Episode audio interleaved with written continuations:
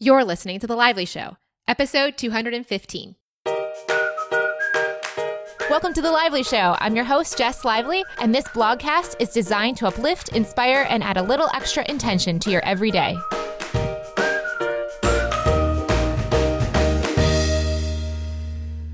Welcome to the show, guys. Thank you so much, as always, for listening. Today, I am talking with you from Sydney. Yes, I am back in what has become my southern home away from home, or if I had a home, it really does feel like right now it would be Sydney in the south and London in the north.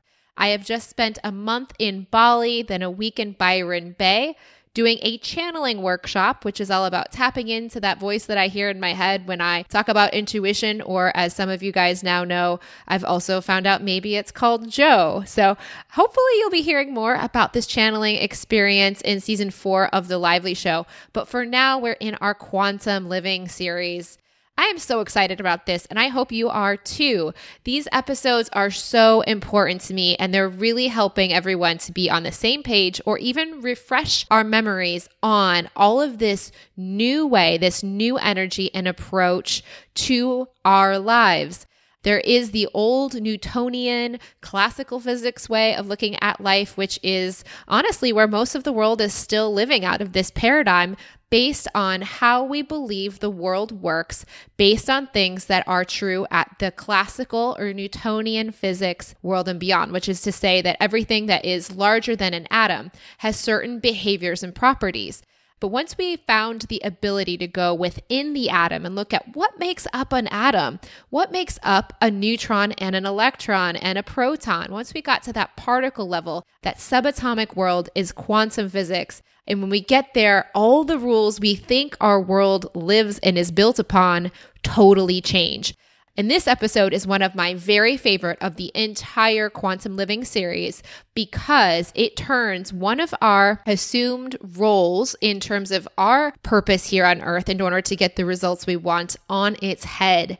It's all about work and intensity versus frequency, which is really going to answer the question, do we need to work as hard and take as much action as we think we do, as we've grown up being told we do, as seeing all of these historical figures? In many but not all cases, there is so much hustle and hard work spoken about in online business today and over the decades and thousands of years we've had as well. Yet there's other points of view in the spiritual world especially, and also I think here and there in the business world too, that kind of contradict that hard work mentality and saying that that's not necessarily the only way we need to behave in order to get the results we want. So that's what this episode is going to answer from a quantum physics perspective. We're going to look at whether there is another aspect of our lives that's influencing our outcomes far more than action alone. Let's go to the show. This one is so exciting. So over the Christmas break, it was actually as I was flying from London to New York for the holidays, I stumbled upon a documentary about quantum mechanics on the plane. Since I have been flying a lot of time, I have a lot of time to watch different movies. Fun fact about me, I pretty much watch Me Before You every single time I'm on a plane flight. It's kind of become this weird anthem of my trip, but I've actually done so much flying that even after watching that specific movie, I end up watching other movies as well. And this one happened to be about quantum mechanics. And as I was watching it, I was truly fascinated because all the things they were talking about from a quantum mechanic, physical quantum level applied to all the crazy woo-woo stuff I've been studying for the last 9 months. So once I got back to the States, I dove headfirst into as much as I could learn about the principles of quantum mechanics so that I could see all of the stuff that seemed so out there, but yet resonated with me on a very deep intuitive level, work out on the physical plane. It made me so excited because, as you know, there's Myers-Briggs and many different personality types and preferences out there. People like to learn from things in different ways and resonate at different levels. Well, the idea of being able to not only talk in woo-woo language, but also talk in scientific terms about things that people can totally on the other side of the woo-woo scale, like the electrons, the photons, and all that kind of stuff. I want to be able to talk that language too. I don't need to know all the mathematics and how they proved Planck's constant, for example, in this episode, but I do want to know what the implications of these findings are, and seeing that we're all connected. There's only 14 or 16 types of elements of the universe in general. Well, if that's true, and the universe is based on these essential building blocks, why would the rules that govern those building blocks from the atomic and subatomic and the physical level not apply to our own lives as well? We're built of the same stuff. Why would the principles not apply in the same way? So that is what this series is going to be all about, quantum living. So I think, I'm not sure how many there will be a part of this series, but as I find these quantum physics, quantum mechanics aspects that align with this energy and consciousness approach. And I want to focus specifically on how some of those physical aspects apply to this stuff. I'm going to be doing these quantum living series. This one that we're going to start off with is why we don't have to work as hard as we think we do. This is kind of a follow-up to Tuesday's episode, which was all about the law of attraction. And as you guys heard, I talked about the law of attraction being things of the same vibrational frequency attracting other things of the same vibrational frequency. Using vibrations and frequencies in the terms of our lives and emotions sounds a little woo-woo, but I'm going to share how this actually applies on the physical realm, in the quantum realm really specifically, and then we'll talk about extrapolating this to your everyday life. And if anything, I just want you guys not to be turned off or intimidated by the science behind it. I myself am not trying to become a PhD student in how to measure these photons and electrons and all the things in the particles and the entangled particles of the world. I'm just trying to then learn the concepts and the findings that those scientists are discovering and then translate that for you guys in a way that is applicable to our lives. So let me go through a little science history lesson for you. It'll be fun facts for you to share with people in your life if you want to, but ultimately I'll then draw it all back and explain from this physical realm how this works in our lives and why we don't have to work as hard as we often are told by people in our lives. And this all starts with today's focus on Einstein and the photoelectric effect. By the way, I'll have a video to link to. So if you want to watch just the purely science of this in detail, you can watch the same video that I've watched so you can understand this from the purely scientific perspective. Of course, he's not going to make any of the assumptions and parallels that I'm going to make. But basically in 1900, I believe it was, this mathematician called Planck had this mathematical theory on photoelectrons and quantized energy. 5 years later in 1905, Einstein wanted to prove that energy was in fact quantized. And he wrote this paper and did this experiment, which I'm going to explain in detail right now. Later, in 1921, Einstein actually got the Nobel Prize for this paper. So let's get into what exactly he proved, which was already mathematically proven in 1900. What he proved is that each quantized chunk of energy, which is a photon, would be some constant, which they ended up naming Planck's constant because Planck was the guy that invented this mathematically, times the frequency of the oscillation. So let me just take that back a step and just kind of explain what he did. He took a cathode tube that had electrons on one side from a battery. They were sitting down on one side of the tube and he wanted to see what would happen, how light could affect those electrons to release them and move across the cathode and create a current of energy going around. So don't get too wrapped up in this, but basically to say he was shining some light at some electrons to see if he could release them. And if he released them, that would create a current. So what he's trying to do is create a current, and then he's shining light at it. Now, what he focused on is experimenting with what created the electron movement, what made the electrons move. That's what he really wanted to see. Here's what he found. Regardless of the amount of light intensity that he flowed at the electrons, no matter how much intensity of light he flowed, without a high enough frequency of that light, the photon does not create a current. Okay, so no matter how intense the light he flowed at these electrons were, the frequency, if it wasn't there, was not going to make this move at all. However, if the frequency was high enough, even a low intensity light or a high intensity light would create the current. So what set the electrons off, which was the big goal here, was the frequency of a light, not the intensity of a light. So what does that mean? This means that energy is proportional to frequency, not the intensity when it was coming to this experiment. What this means is that the higher the frequency was of the light, the bigger the outcome, the bigger the current that was created. Now, it was assumed that if you had shined enough intensity of energy at the electrons over time, enough energy would accumulate to set the electrons free and start the current. So basically, if you just shone enough energy and just whacked it with enough energy, that it would start the current. But that's not what happened. It was actually the frequency, not the intensity. Now, what is really cool about this is that the energy was proportional to the frequency, not the intensity. I've said that a bunch of times, but I want you guys to hear that a lot. Energy is proportional to frequency, not the intensity. Even low intensity light at a high frequency enough created the current.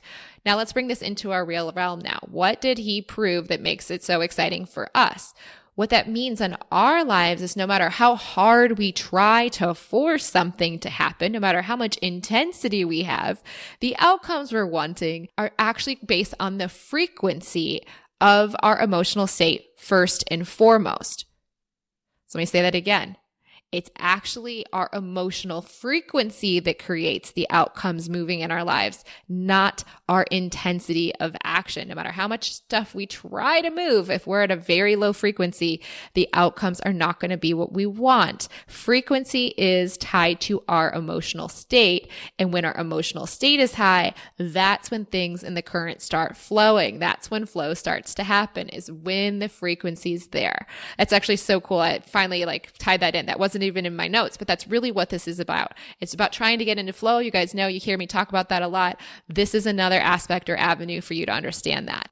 The flow happens. The current starts flowing once the frequency is high. It's not about the intensity. It's about the frequency.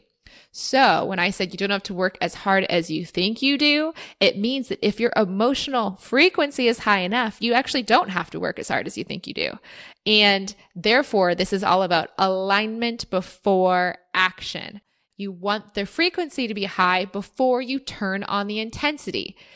Does this create a bigger outcome if you have a high frequency and a high intensity? Sure, that's great. You can totally do that. But you're even at a high intensity of effort, if you have a low enough frequency, none of it's going to matter. Personally, in my favorite world, what I'm focusing on is realizing that this principle I can leverage in such a great way. If I get my frequency as high as I can, that's the less action I have to take. It's the frequency that's really doing all the leveraged action here. So if I can really get my frequency high, the amount of action I take proportionally needs to be less and less because the frequency is doing most of the work anyways. So this is what I really want you guys to know. I've been doing this, as I said, for the last 9 months myself. You've heard me talk about alignment before action all summer long. Here it is in scientific terms. The frequency is what creates the current's output. And of course, the intensity aids it when it's high, but the frequency has to be there first and foremost. So what about all those super hardworking hustlers out there seeing great results? If you just turn on Shark Tank, especially, I love Shark Tank, you're going to hear about the American dream and the hard working and the hustling and all of that stuff. So what about those people, you might be asking? What about all those hardworking hustlers? Well, I believe that over time, through all of that action, they're gaining a positive emotional momentum. So even just taking action, because it's often in alignment with what they do want, they'll eventually start to get some emotional momentum from the action themselves. But the thing about that is you can do this even faster, more efficiently, and more effectively by recognizing you don't have to wait for the actions you take to give you emotional, positive feelings. Just get into a positive state and then take action. How much easier is that? It saves you so much time. Because let's say it takes you 4 hours of action to feel positive about the work that you did and you feel like you really accomplished something good or whatever. Then you're finally in that state and that's when things are actually starting to move. Why not just get into the high state first and then take the 4 hours of action? Because when you do, it's the frequency of your vibration that's actually going to create the outcome anyways. You're just saving yourself that 4 hours just to get in the good mood. Get into the good mood first and everything else will flow from there. So I think that people that are hardworking hustlers, to go back to that, They value that. They see that as important. So when they're doing it, they start to feel good about themselves. And as they feel good about themselves because they're working hard, then they start to move that emotional needle. That vibration starts to get set off. The frequency starts to be there and things gain momentum. The frequency gets higher through the action because that's what they're valuing and they're feeling good about their action. But what if you stop attaching your hard work to how you feel? What if you stop saying that that's how you have to feel good about yourself? What if you stop thinking that hard work is this end all be all thing, that intensity is the only way, the only source? That's the game changer.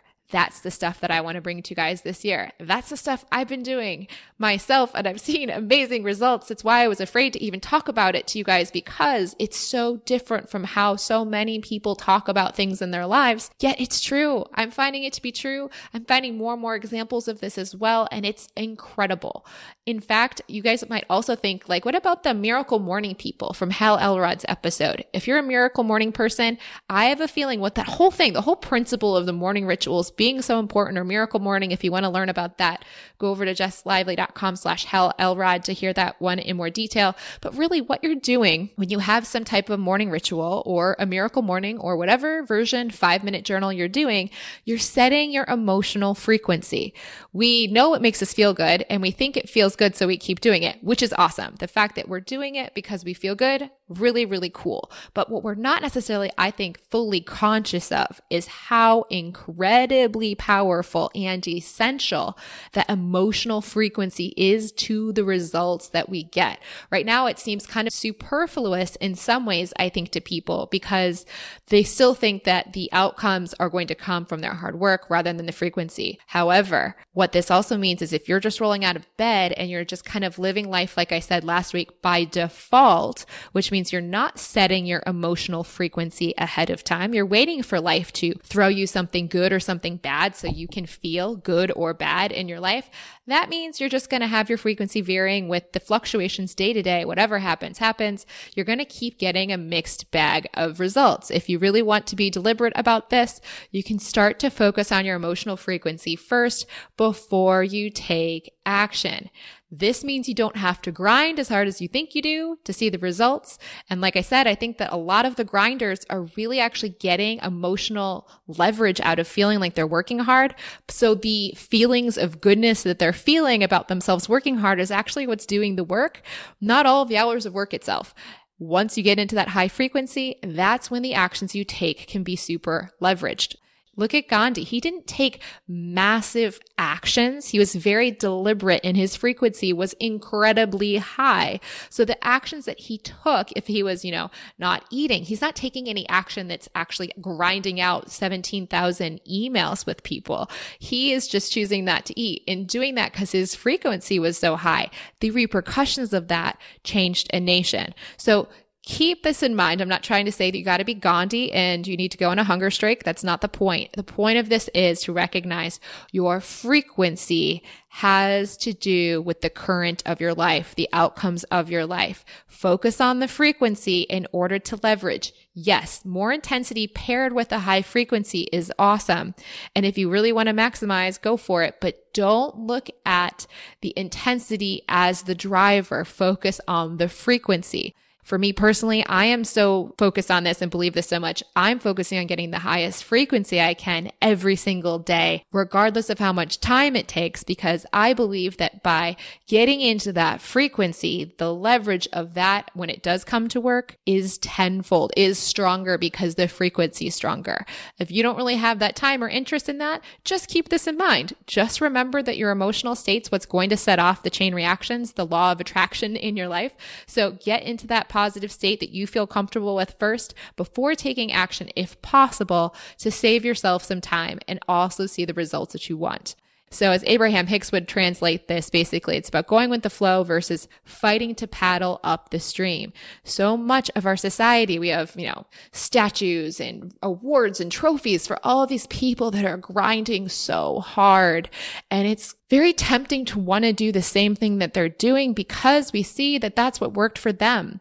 But we're not seeing the more subtle principle at play here, which is probably that those people happen to value the hard work and feel good about themselves, and that goodness, that feeling, that vibration started to raise, that frequency started to get there, and then everything they wanted flowed from there. with the intensity being high, obviously they are going to get great results. But you can probably also think about, and I can think about this too from sports growing up, I was such a hard worker, but my overthinking, which I would equate to the frequency, I wasn't really negative. I just overthink things like crazy. So my frequency was kind of low, just not in like a I suck way, just in a I'm overthinking this and can't really feel good or let it flow way, was so interesting because I should have been theoretically much quote unquote faster. I should have had a better result as a runner than I ever did. And I believe it's because my frequency was not in alignment with the intensity with which I hustled. I'd hustle really hard, but the results would never quite be as good as they probably could have been because my frequency was not as strong as the intensity. I was focusing on intensity, not realizing that all along, had I unlocked the frequency, the other stuff and that intensity and hard work and training would have gone much farther. So it's not about not having to ever take work if you want to, but just recognize the real leverage point here is your frequency more than the action itself. You're actually not going to see any results if your frequency is low enough, or the frequency when it's low will probably produce results you're not really excited about or things you don't want. Law of attraction style. So there you go. I hope you guys like this little science lesson. Now you know Einstein's photoelectric effect got him the Nobel Peace Prize and also applies to your life as well.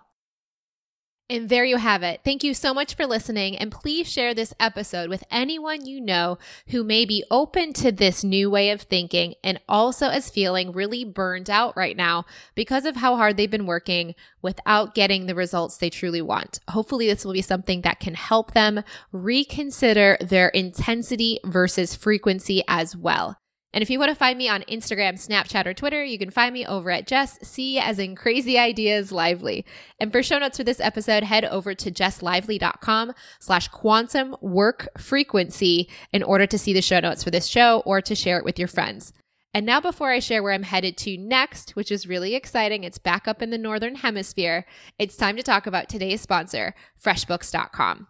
Okay, you guys know it. If you've listened to the show before, odds are you know my favorite bookkeeping software is FreshBooks. FreshBooks makes bookkeeping for creatives and small business owners so simple. It was a breath of fresh air. It was basically the answer to my prayer back when I was using QuickBooks and super unhappy using that bookkeeping software once upon a time. The minute I switched over to FreshBooks, I never looked back. It's so easy to invoice people, track your expenses, time your own time on certain projects and bill people for it and so much more. So if you want to check it out and see why I am so obsessed, for 30 days for free and just give this a try for basically a month, head over to freshbooks.com/lively and give this a try to see why I love it and see if you do too.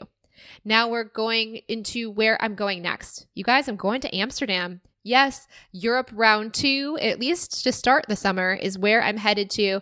Amsterdam will be where I'm at for 3 days, and then I flow on to somewhere else in Europe, which is very exciting for a conference that's coming up that I've been looking forward to for many months. I'll tell you more about that in the coming episode, so stay tuned. And until Thursday, may something wonderful happen to you today.